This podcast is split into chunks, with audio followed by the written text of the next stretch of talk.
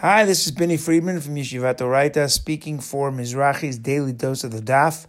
We are on the sixth folio, Psachim Daf Vav.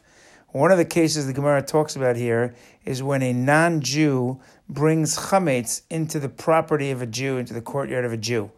On the one hand, it still belongs to the non-Jew. On the other hand, we're not allowed to see chametz, right? Not only are we not allowed to eat chametz on Passover, but bal yirah, bal we're not supposed to see it. It's not supposed to be found in our property.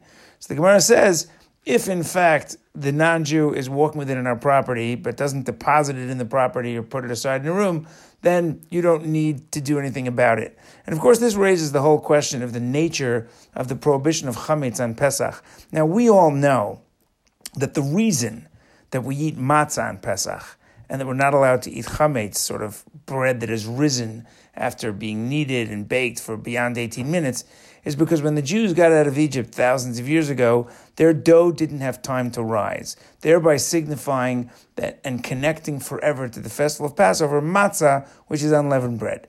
And that's true. The pasuk, the verse in the Torah actually says, "Terem kamalu," the dough didn't have time to rise.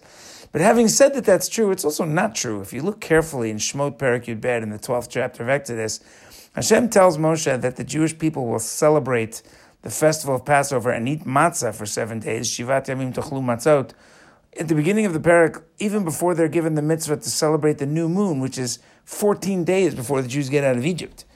That being the case, what exactly is going on? What is the message of chametz and matzah? So Rav Tzadok Cohen of Lublin in his Tzidkas Atzadik suggests a fascinating answer. He says Hashem planned the exodus from Egypt in such a way that it would take place in the last possible moment.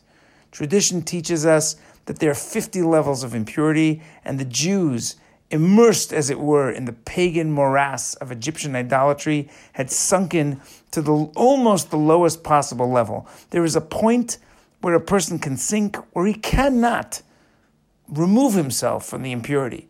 Kind of like a, a drug addict who can sink so low that he can't help himself. Somebody has to get him into rehab, somebody has to help him. The Jewish people were almost gone. Why does Hashem wait for the last possible moment, taking them out in such a manner that their dough didn't even have time to rise? To teach us that when windows of opportunity present themselves for us to exit the narrow spaces that confine us, we have to grab them because those windows close. They don't last. You know, you get an urge. Today's the day I'm going to clean up the garage. And you're all set. You're going to get out there. You have this energy. But then you get a phone call.